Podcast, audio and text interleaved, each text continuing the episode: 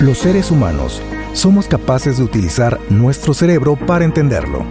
Este podcast es una invitación del doctor Rafael y el maestro Jorge de Menegui a un recorrido muy especial. Reflexionar. Somos lo que pensamos. Iniciamos.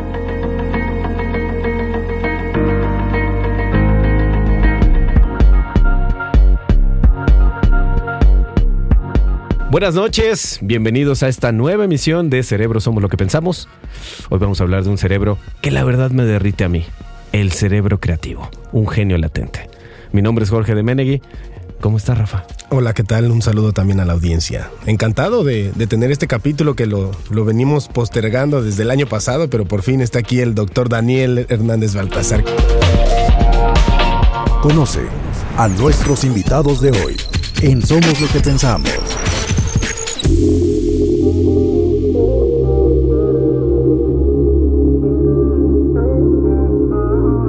A Daniel Hernández Baltazar le gusta observar, caminar y conversar. Intereses que lo llevaron a convertirse en biólogo. Aunque reconoce que estuvo indeciso de dedicarse al arte o a la ciencia, eligió la biología experimental. Profesión donde encontró los pretextos para buscar respuestas observando a las células y estudiando cómo se comunican. En esta aventura, Daniel se percató de que no podía parar en sus inquietudes y por eso se especializó en neurobiología. Y, sin querer queriendo, logró la maestría y el doctorado en neurociencias. Daniel Hernández Baltazar es, desde ese entonces, profesor investigador en el Instituto de Neurología de la Universidad Veracruzana. Labor en la que, además de realizar investigación respecto a cómo reaccionan las células ante el estrés, aprovecha para dar rienda suelta a tres de sus pasiones: contar historias para divulgar la ciencia, usar el arte para enseñar cómo funcionan todos los órganos del cuerpo y comer helado de coco. Aunque decir que son tres pasiones es limitarlo, porque podemos añadir que es amante del diseño de joyería, de la pintura y de bailar. Además, lidera una línea de investigación enfocada en los procesos de adaptación, neurodegeneración y regeneración celular en modelos murinos de estrés fisiológico. En dos mil diecinueve y dos mil veinte obtuvo el premio Arte, Ciencia y Luz por la dirección de tesis de licenciatura y doctorado otorgado por la Universidad Veracruzana. Ha impartido cursos, talleres y diplomados a nivel de licenciatura y posgrado en la Universidad Veracruzana y la B U A P, así como ponencias en España, Estados Unidos, Colombia, Perú y la India. Es evaluador acreditado del Conacyt y revisora en revistas internacionales, a la par de conjugar la investigación científica con actividades artísticas.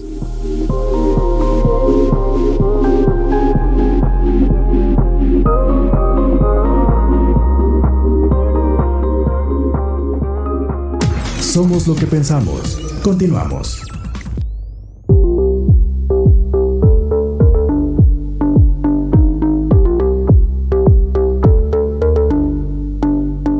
Qué gusto tenerte, doctor. Gracias, un placer para contar historias. Perfecto, doctor. Un gusto haberlo conocido y de verdad que es un tema que le llama fuertemente la atención porque aun cuando llevamos tiempo dándonos cuenta que la creatividad no es exclusiva de ciertos talentosos o de personas que son fuera de lo común, la gente sigue pensando que carece de creatividad. ¿Qué podemos decir que es la creatividad? Eh, la creatividad puede definirse de diferentes formas. Cada profesión tiene su manera de contar esa historia.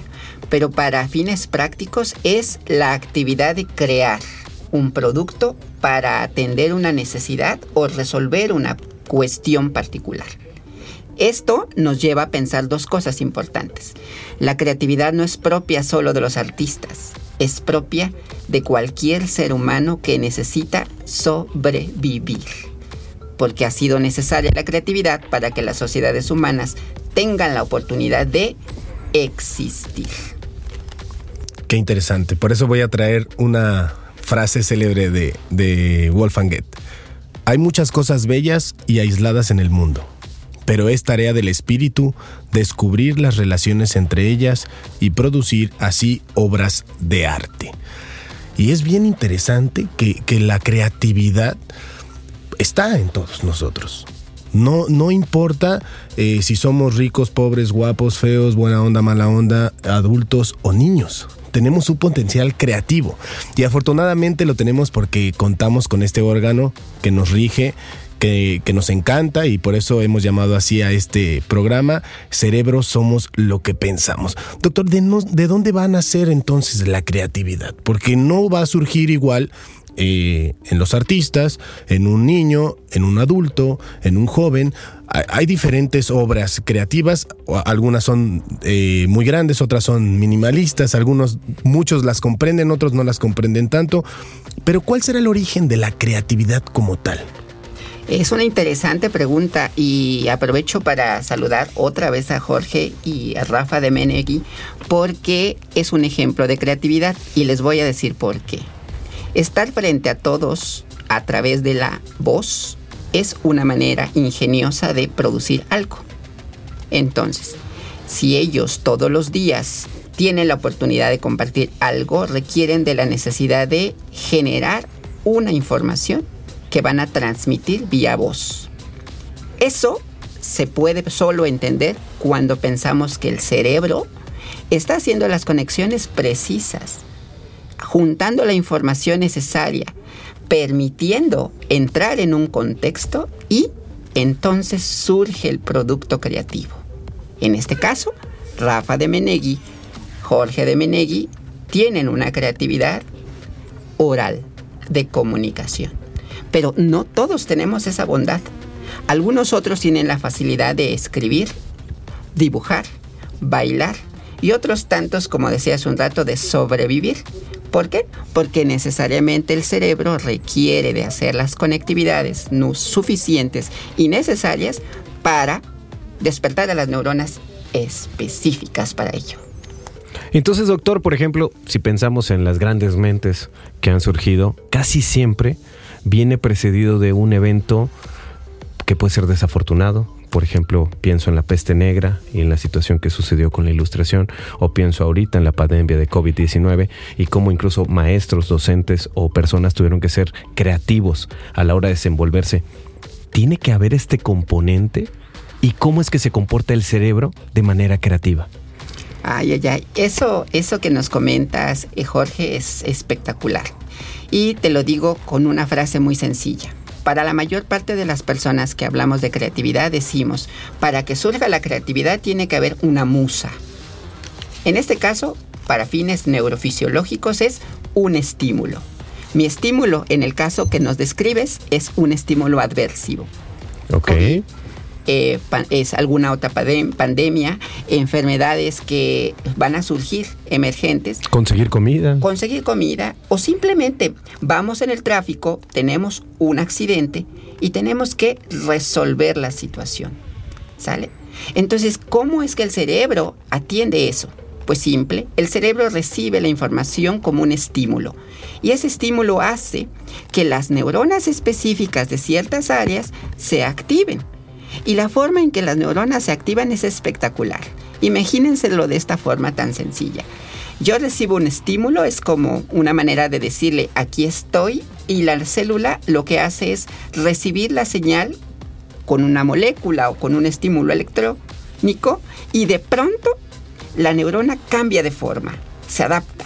Y ese cambio de forma, esa adaptación hace que estimule a la vecina. Y esa estimulación a la vecina propicia que un circuito se vaya uno a otro encendiendo.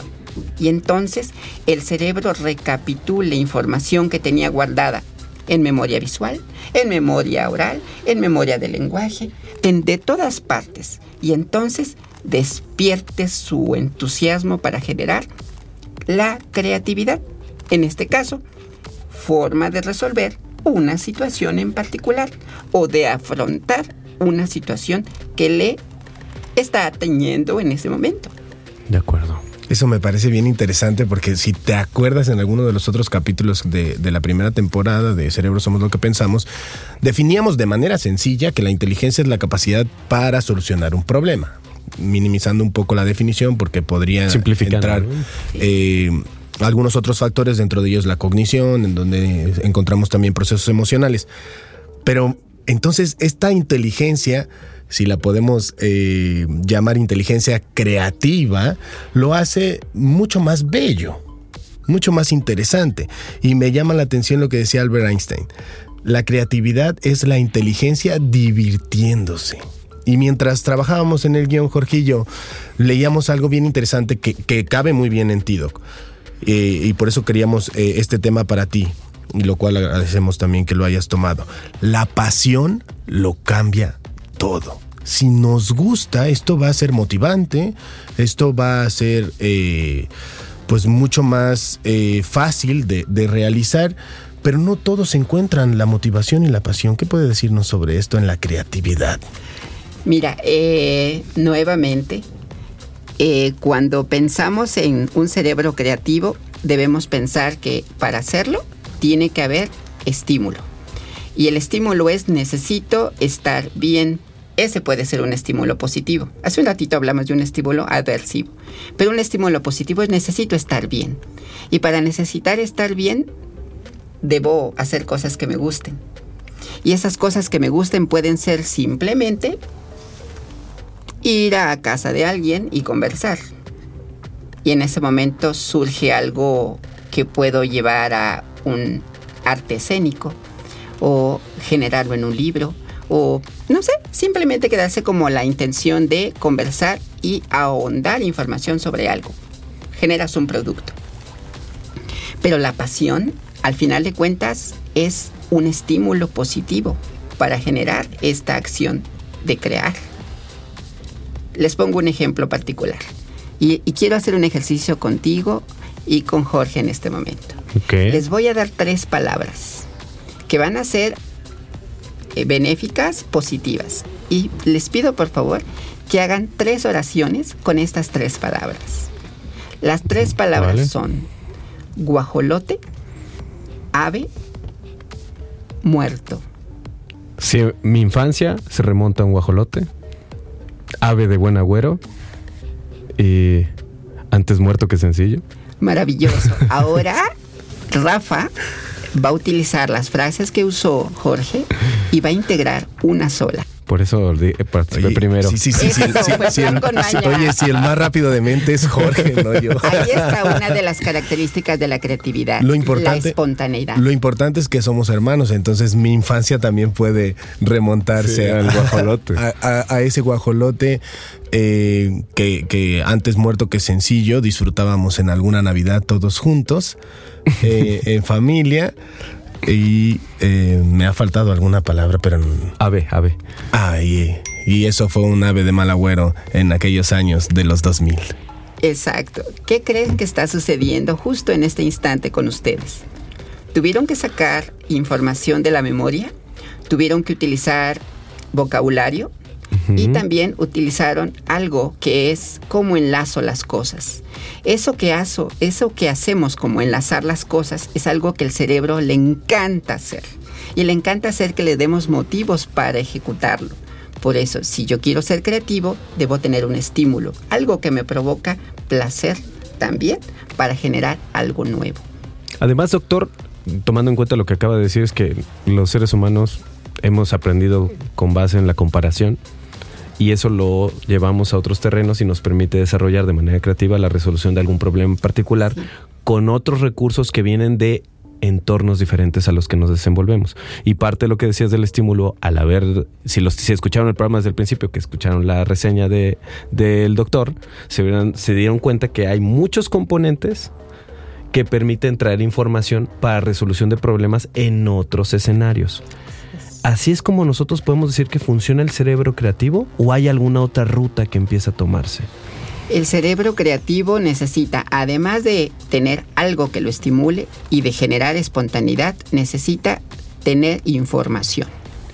Entonces, si yo quiero tener un cerebro creativo, que lo sé que lo tengo, pero lo quiero potenciar, necesito enfrentarlo a distintos entornos. Ejemplo número uno.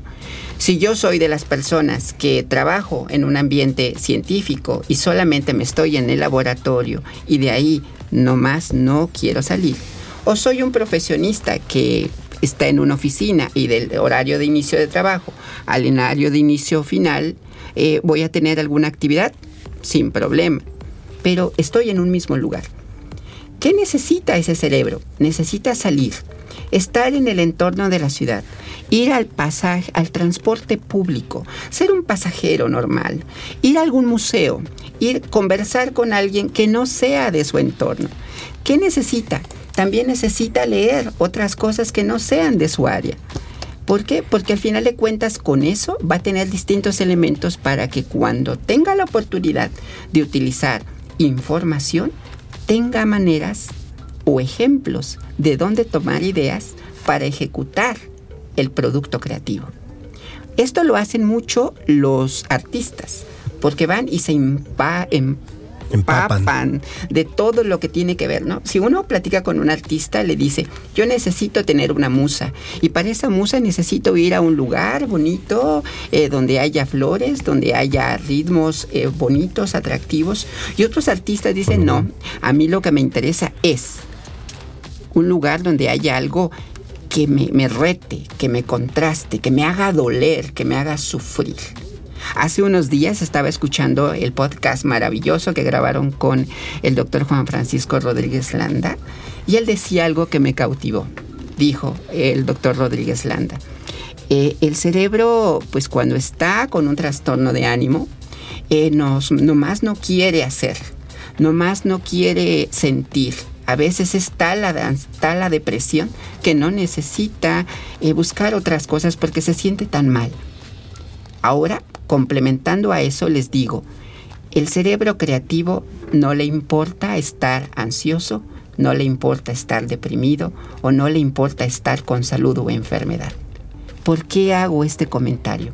Resulta que grandes artistas han hecho sus obras en situaciones especiales de salud. Ejemplo número uno, no me van a dejar mentir, este, Rafa. Ustedes comentaron Van Gogh. Van Gogh hizo maravillosas obras con unos colores detonantes, vivos, intensos, y se decía que era esquizofrénico. Se supone que durante sus mejores épocas, él pintó esos cuadros maravillosos cuando estaba más deprimido que nunca. Entonces, digo a ustedes, te digo a ti, este, Jorge, ¿tú crees que solo la creatividad es momento y motivo de generación cuando estoy bien anímicamente? No, no, ¿Por no, qué? no. Exacto, porque muchos de los eh, productos creativos surgen en los estados más tristes o no tan cómodos de la naturaleza humana. Y eso es bien interesante porque si miramos hacia, hacia adelante nos daremos cuenta del efecto neuroprotector que podría y tiene, desde mi punto de vista, la exposición al arte. No solamente la exposición de nosotros como, como agentes visuales, sino eh, auditivos y, y todas las formas de arte que hay o existen, sino la gente que las, que las realiza, ¿no? Entonces, esto es bien interesante sobre cómo impacta el, el, el arte en el cerebro de quien los ve, porque emocionan. O sea, ahorita que nosotros nos veíamos aquí, también me hizo recordar otra, otra visita que tuvimos del doctor Carlos, que nos miraba y nos decía, bueno, yo puedo ver los que ustedes están interesados, que están emocionados. Entonces me quedaba el, el pensamiento de cuando nosotros vamos a un museo y somos espectadores, ¿qué nos produce el arte? ¿Qué podrías decirnos sobre esto, Doc? Ay, ay, ay. Bueno, te lo puedo decir de dos, desde dos escenarios. El primero como artista y el otro como espectador. Bueno, entonces antes de eso, primero queremos eh, escucharlo un poco hablar sobre las redes neuronales del cerebro creativo que llevan a crear el arte, y de ahí hablamos del espectador y entonces lo que sucede en quien observa y valora el arte. Maravilloso. Para no complicarnos a nadie, vamos a aprender la neurociencia de la creatividad en tres sencillos pasos. Paso número uno. Necesito que haya células especializadas al interior del cerebro, agrupadas en una zona específica. Ese es el paso número uno. Paso número dos. Necesito que esas células agrupadas se comuniquen con otras.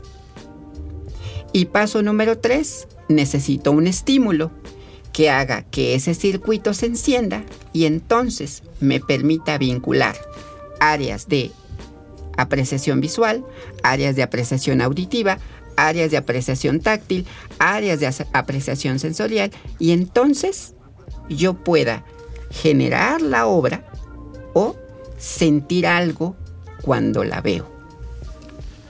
Interesante. Wow. Yo me quedé pensando hace ratito, porque sí estamos hablando del arte, pero recordemos que vamos a lo largo y ancho del estado de Veracruz y ocho estados circunvecinos, además de, de internet, a través de radio más punto m x y en las versiones de repetición de podcast para SoundCloud, en que pues ya no solo el arte nos genera este tipo de curiosidad. Repasaba hace poquito que volví a ver la película de Soul, el momento en el cual eh, veintidós entra un cuerpo humano, y somos los únicos que nos dotamos de propósito a nosotros en nuestras vidas, y que pareciera que no existiera uno, pero cada uno lo, lo diseña. Y ella empieza a detectar en escenas tan simples la maravilla que es, en este caso, ser humano.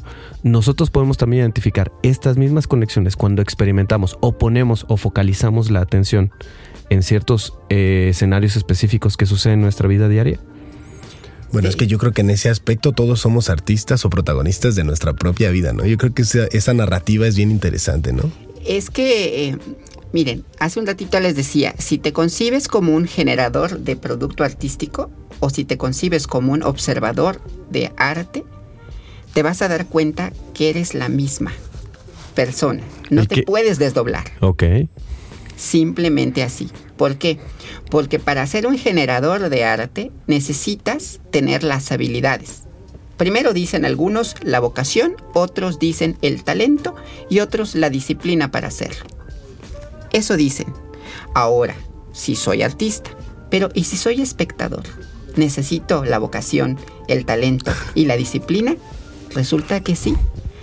Porque si tú no tienes la sensibilidad para apreciar el arte, esa es la vocación. Si no tienes la práctica para ir y explorar los museos o yo qué sé dónde está exhibido el arte, no tienes el talento para distinguir.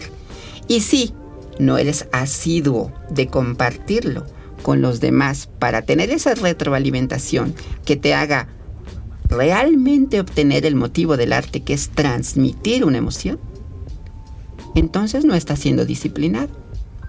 En consecuencia, si soy espectador o si soy generador de un producto creativo, necesito tener las tres grandes cosas. ¿Y qué creen? Las tres grandes cosas las controla el cerebro. Sí, pero no es el único. Les digo en este momento, y pongo al público a reflexionar, el cerebro es el órgano que controla todo lo que creemos que controla.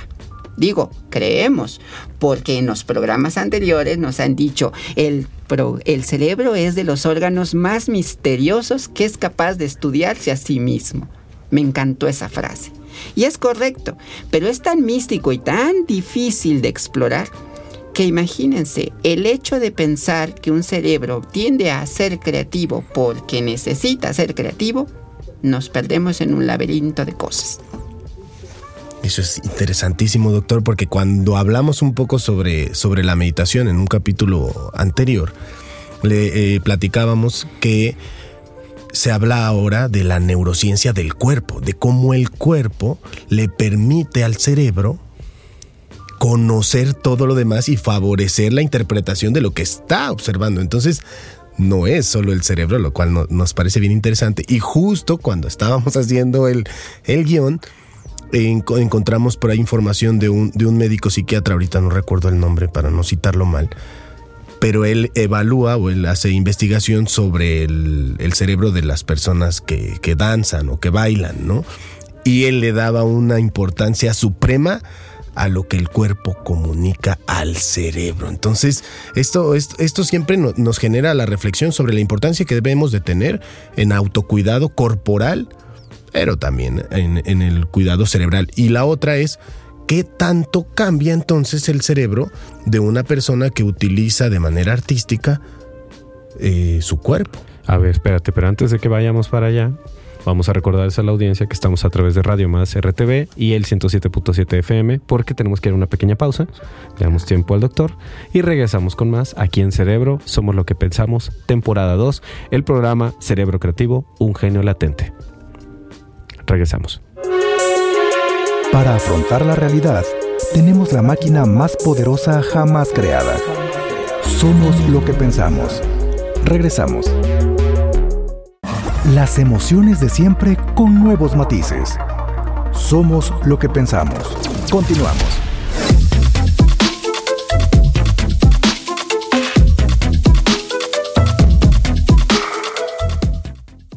Ya estamos de vuelta, estamos en Cerebro Somos lo que pensamos. Recuerden, a través de Radio Más del ciento siete punto siete y Radio Más M X a través de internet.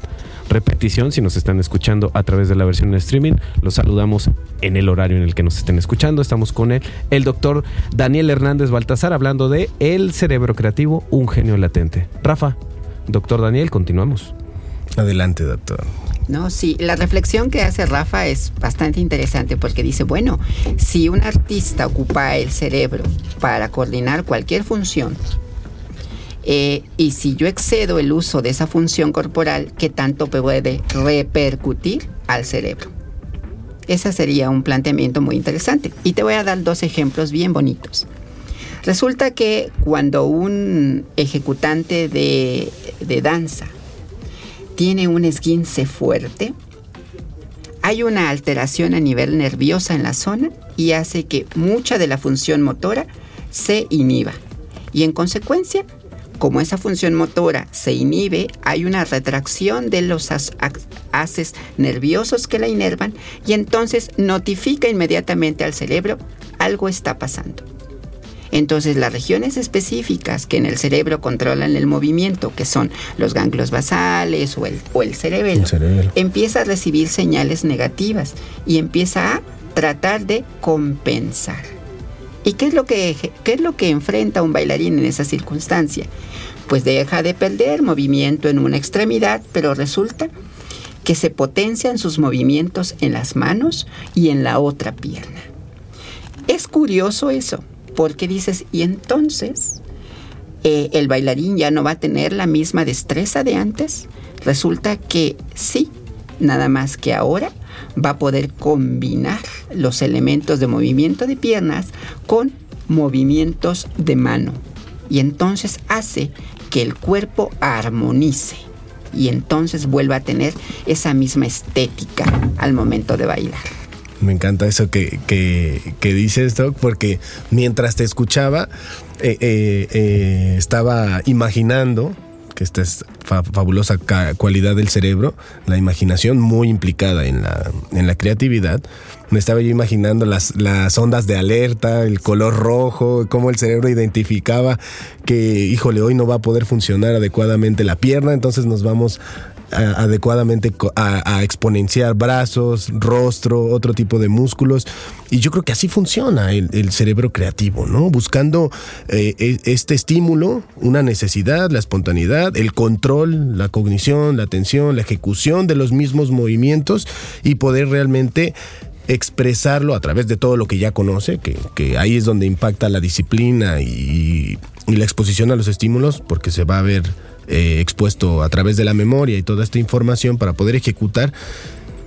Y otra cosa que quería mencionar ahí, que me parecía bien interesante, que se ha observado en, en las personas artísticas, eh, person, art, artistas, que es las neuronas espejo, o que son las neuronas espejo. ¿Podría hablarnos un poco sobre las neuronas espejo? Sí, fíjense que eh, la gran variedad de tipos celulares que tiene el cerebro es impresionante. Digo, porque ahora te veía sonreír y sonreía yo también. Es que, es que cuando tienes gusto por compartir algo, lo transmites. Espero que lo estemos transmitiendo al público que nos escucha. Yo, yo creo que sí, yo creo que sí. Pero, ahí tenemos dos oyentes ya. Pero le estoy hablando es, a ustedes. ¿Eso cómo funciona? Resulta que las neuronas, se los voy a hacer de una manera bien, bien sencilla. Las neuronas son todas iguales cuando se generan. Todas iguales cuando se generan. Pero ¿qué sucede? Que cuando hay un proceso de que el cerebro va madurando, empieza inmediatamente a darle una función a cada uno de los tipos celulares. Y entonces, si cada uno tiene una especialización, algunas de estas neuronas funcionan para dar movimiento, otros para favorecer los procesos de memoria, pero otras tantas les gusta eh, guardar información para replicar lo que está percibiendo. Ese tipo o grupo de neuronas son las llamadas neuronas espejo. ¿Que cómo funcionan? Pues tienen una increíble conectividad con el resto del cuerpo para tener esa percepción sensorial. Y entonces, cuando se junta esa percepción sensorial con lo que está viéndose eh, eh, a través de los sentidos, inmediatamente las neuronas empiezan a reproducir lo que está viendo. Y entonces envían información al resto de las neuronas que controlan nuestros estados de ánimo, nuestros posicionamientos corporales, nuestros movimientos, para que repliquen. Simplemente para que repliquen.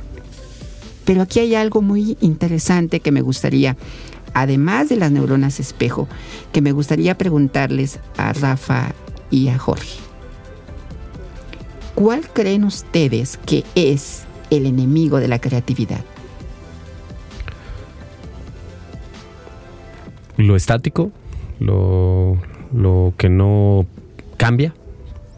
Sí, yo había pensado en el aislamiento, por un lado, pero después me quedé pensando porque, bueno, mientras tengamos un entorno para crear, entonces bueno, pero te puede diré, ser un arma de dos Te diré filas. Que aquí me pondría yo un, un, un tope en la siguiente pregunta que le, que le iba a poner, porque justamente hemos hablado de la creatividad, hemos hablado de los estímulos, hemos hablado de cómo hay que someterse a la mayor cantidad de, de contextos. Ajá. Pero pensando, por ejemplo, en Leonardo da Vinci, Albert Einstein, Miguel Ángel, todos estos grandes artistas que surgieron en esas épocas que hablamos al inicio del programa, tenían bastante tiempo libre. Tenían mucho tiempo para pensar. Y cuando tienes mucho tiempo para pensar, aparece alguien que pareciera que es nuestro enemigo. Yo creo que no. El aburrimiento. Y en una época en la cual ya no es posible aburrirnos, ellos nos habían mostrado que era parte. ¿Qué papel juega el aburrimiento para que ellos hubieran también logrado crear el arte que hasta ahora nosotros podemos seguir hablando sobre él? Eh, yo concebiría al aburrimiento que en esa época tenían como más bien no que no tuvieran algo que hacer. Yo siento que ellos no vivieron aburrimiento. Lo que vivían era una estupenda forma de, con paciencia, observar.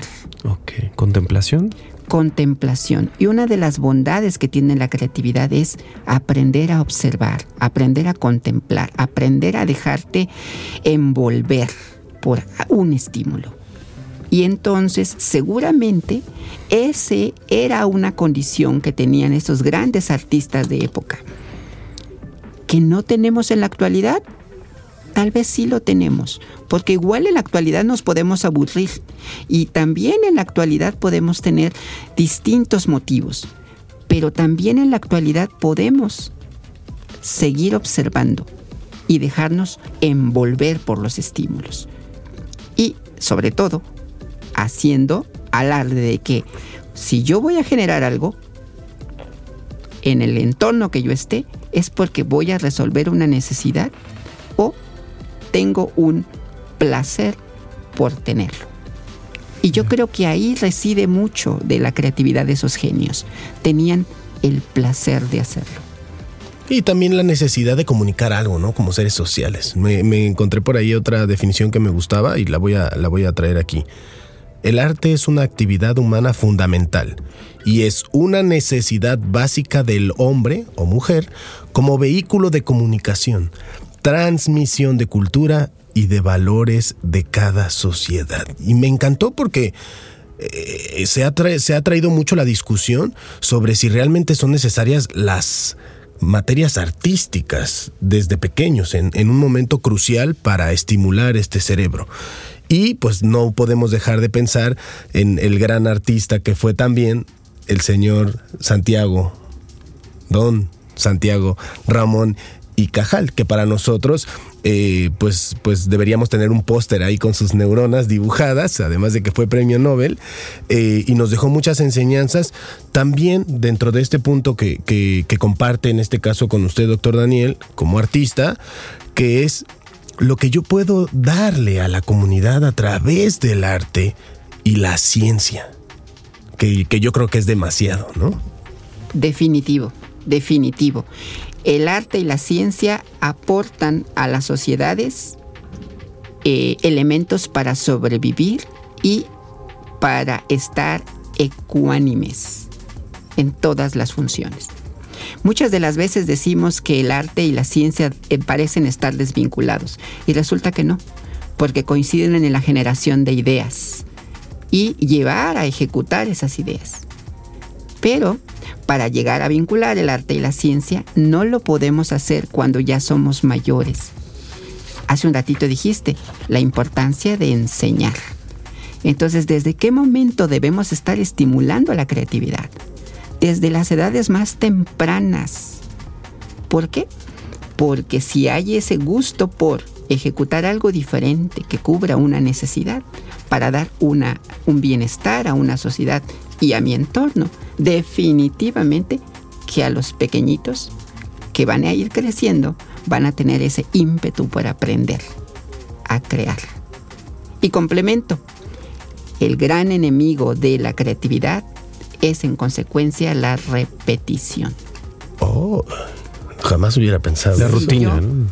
Si yo como bueno, artista caigo en la monotonía, en el aburrimiento de siempre hacer los mismos trazos si soy pintor, si bailar de la misma forma, caigo en el hastío. Ser creativo involucra hacer algo nuevo, diferente, diferente, integral si quieres, pero diferente. Entonces, si yo soy locutor de radio y siempre utilizo el mismo guión y las mismas pautas, nunca voy a poder llegar a alcanzar mis altos niveles de creatividad. Si yo soy una ama de casa que solamente está pensando en qué doy de desayunar en la mañana, en la comida y en la cena, y esto se vuelve mecánico y no invento, no juego, no, no, no, no experimento con los sabores, con las texturas y no busco una sonrisa en quien va a probar el producto, entonces estoy perdiendo el camino, no estoy siendo creativo. Es decir, no estoy utilizando mis funciones cognitivas y cerebrales que favorezcan esta creatividad que tengo intrínsecamente ya como ser humano. Sí, esto siempre nos lleva a pensar que algunos genios o la mayoría de los genios son incomprendidos, ¿no? Porque nos gusta no salirnos de la rutina y no permitimos que esto surja.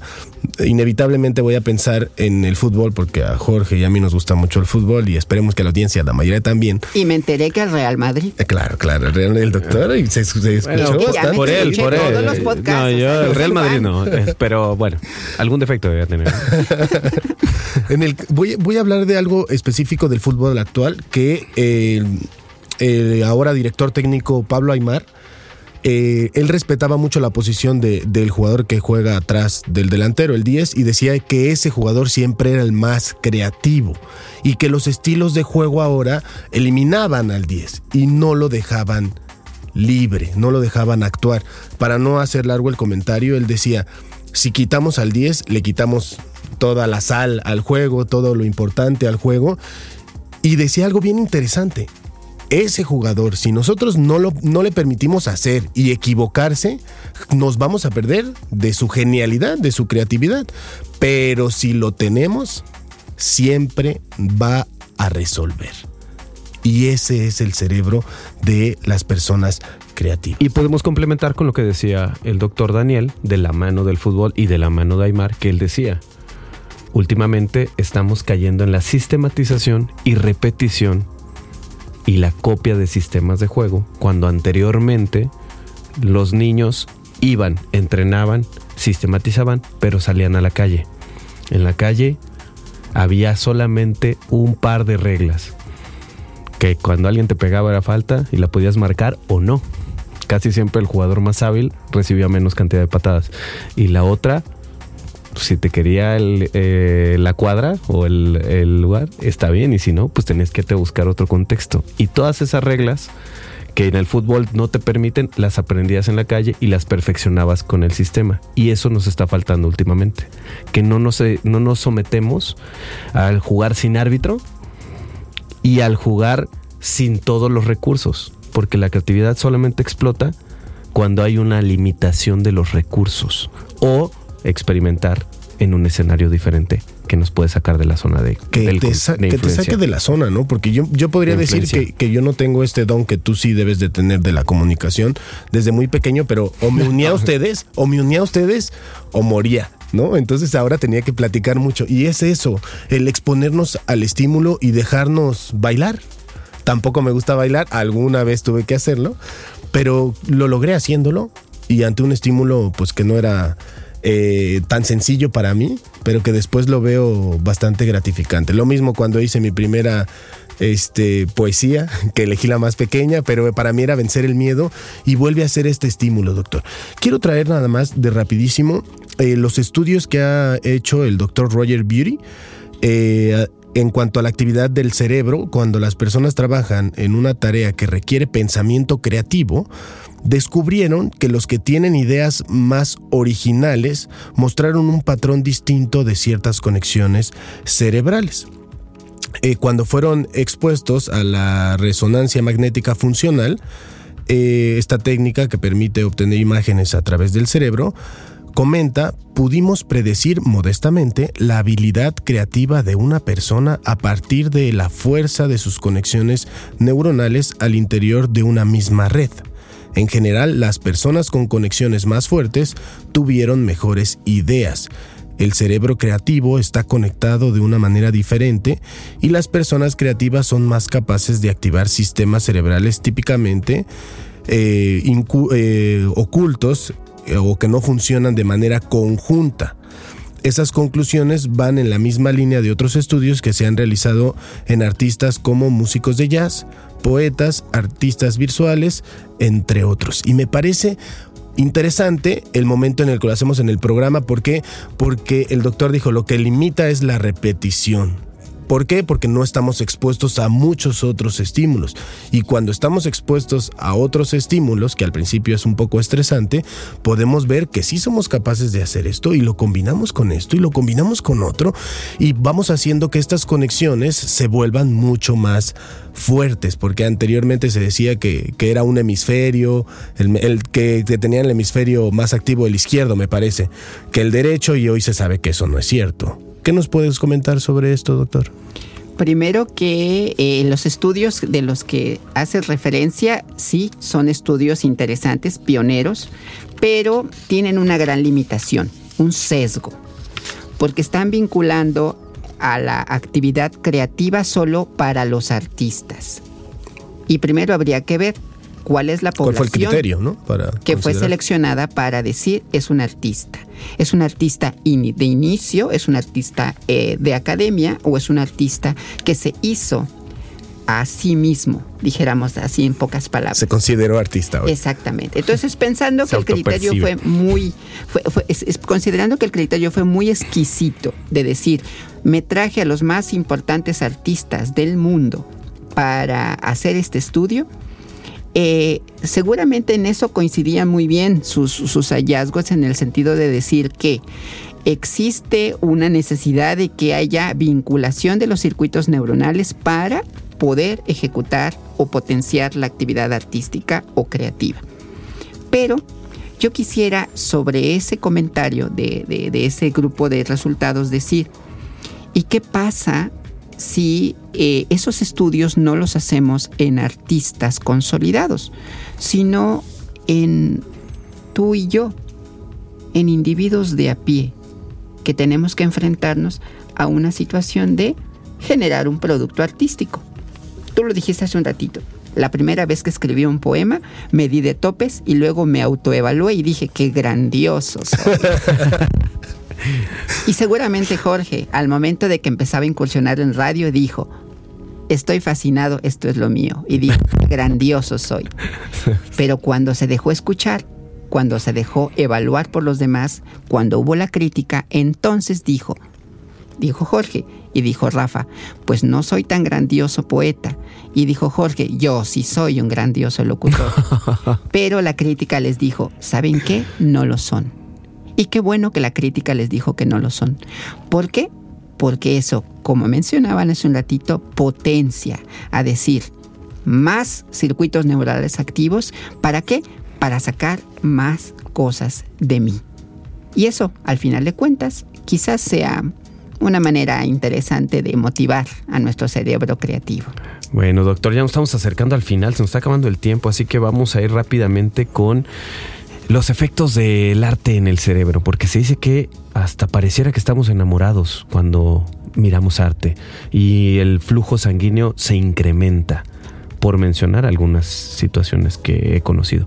¿Qué pasa en nuestro cerebro en la cuestión de ver el arte? Uy, uy, uy. O disfrutar del arte, porque también podemos escucharla, ¿no? Claro.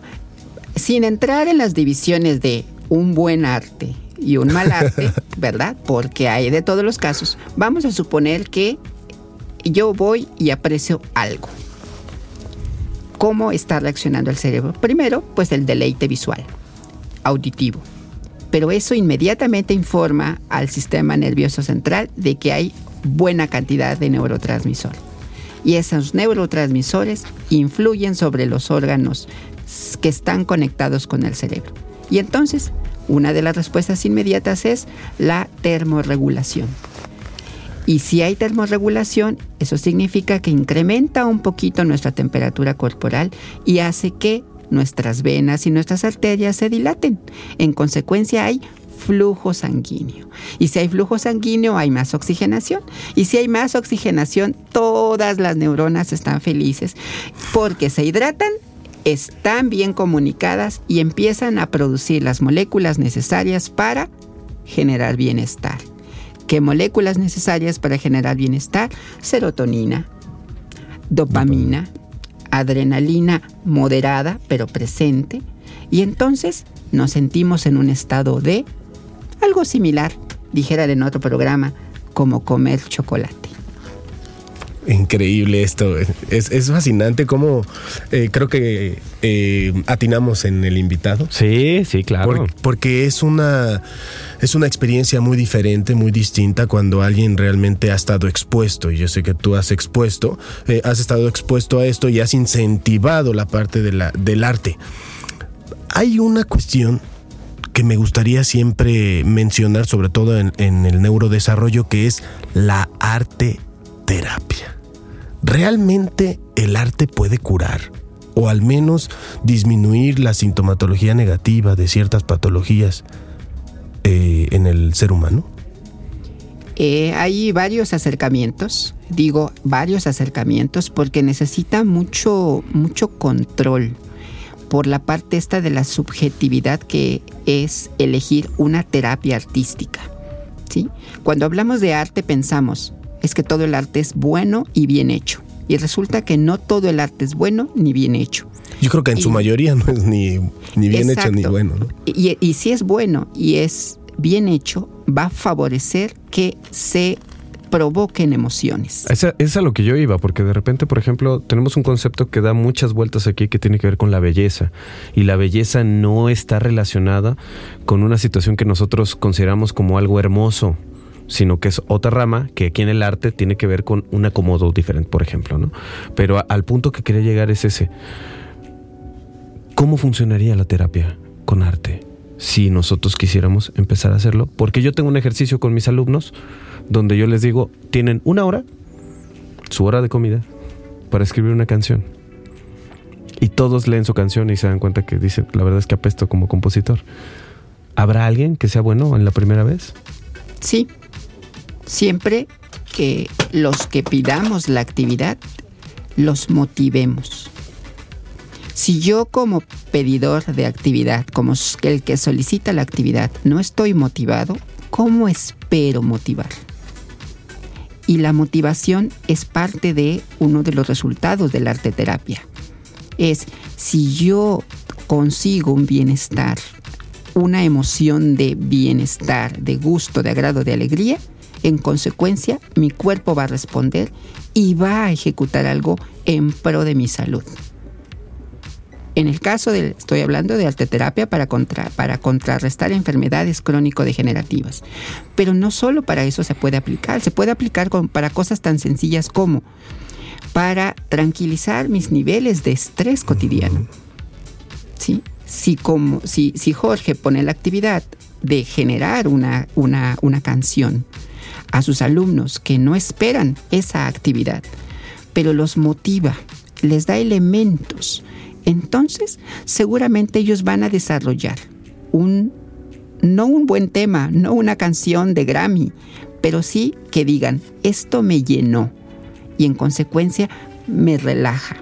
Y creo que es el sentido final de la arteterapia, buscar que el sujeto que la recibe esté cómodo, se sienta a gusto y en consecuencia pues se mejore todo lo fisiológico. Eso, eso está bien. Eso me hizo recordar, Jorge, cuando terminamos la primera temporada, temporada que yo te decía, me siento, no sé, no sé si estuvo bien, estuvo mal, pero era algo que teníamos deseado desde hace mucho tiempo, tanto tú como yo, y, y se juntaron eh, la ciencia y la comunicación. Y dice, pero está hecho con amor, ¿no? Y entonces lo disfrutábamos, fuera bueno o malo, que, que esperemos que sea del gusto del público, estaba hecho con amor y eso, al menos a mí, hablo por la parte personal, me llenaba, me satisfacía, ¿no? Y es un, es un trabajo que, que, que estuvo hecho desde, desde esta cuestión de la audición, ¿no? Para, para nuestro público. Doctor, la misión del artista es echar luz sobre las tinieblas del ser humano. Y esto me parece necesario. Fundamental. Y, y nosotros podemos realmente hacerlo sin, sin tener que calificarlo hacia, hacia si es bello, si es óptimo, etcétera.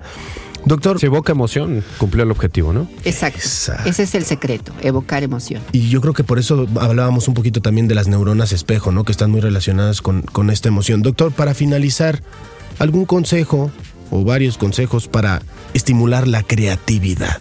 Ay, perfecto. Bueno, seré muy breve, pero quiero compartirles una anécdota que me dio mi sensei cuando estaba iniciando el posgrado. Me dijo, cuando tú termines la maestría, vas a poder hablar con los árboles. Pero cuando termines el doctorado, ¿qué crees? Los árboles te van a contestar. Entonces, tiempo después, empiezo a reflexionar esa metáfora de mi sensei y caigo en cuenta que lo que él me estaba diciendo no es que me iba a volver esquizofrénico, ni que me iba a volver loco, sino me estaba diciendo mi sensei, cuando hables con los árboles, lo que me estaba diciendo es, busca el estímulo, porque has observado. Y cuando los árboles te contesten, ¿qué crees? La creatividad llegó con el estímulo que es la musa, que te está hablando y te está diciendo, genera ideas, haz productos, pero no te repitas, porque cada rama de un árbol nunca se repite. Muchas gracias. ¿Cuál doctor. es mi consejo final? Eso, observemos, generemos disciplina y por favor, Por favor, no nos repitamos. Seas científico, seas artista, seas ama de casa, seas lo que sea. No te repitas. Muchas gracias, doctor Jorge. Quisiera terminar nada más con esta frase que complementa muy bien eh, lo que hemos platicado en el capítulo y es de Pablo. De, de, un, de un, señor. un señor llamado Pablo Picasso. Aprende las reglas como un profesional para que puedas romperlas como un artista. Y yo, antes de irnos, tengo que reconocer, esto nunca lo he dicho públicamente, pero lo acaba de hacer el doctor Daniel, que las mejores personas son aquellas que cuando les pides algo, te cuentan una historia. Esa es la forma en la cual los seres humanos aprendemos, a través de las, de las historias. Así que cuando me dijo, voy a ser breve, dije, ah, nos va a decir tres, cuatro hacks para hacer. Y justamente lo que no... Y mira, salió con la historia. Le agradezco muchísimo, doctor, porque realmente aprendemos de las historias que contamos. Esto fue Cerebro, somos lo que pensamos. Recuerden que estamos por Radio Más en el ciento siete punto siete, también a través de radio más punto m x. Yo soy y fui Jorge de Menegui. Rafa de Menegui para ustedes. Gracias, servidor doctor. De ustedes, Daniel Hernández. Aquí en Cerebro Creativo, un genio latente. Nos escuchamos la próxima. Somos lo que pensamos. Es un programa producido por Radio Más, con las voces de Jorge y Rafael de Menegui. La producción está a cargo de Jorge Mazurik, la voz off de Víctor Mortera. Nos escuchamos la próxima semana con más de lo que nuestro cerebro quiere que reflexiones.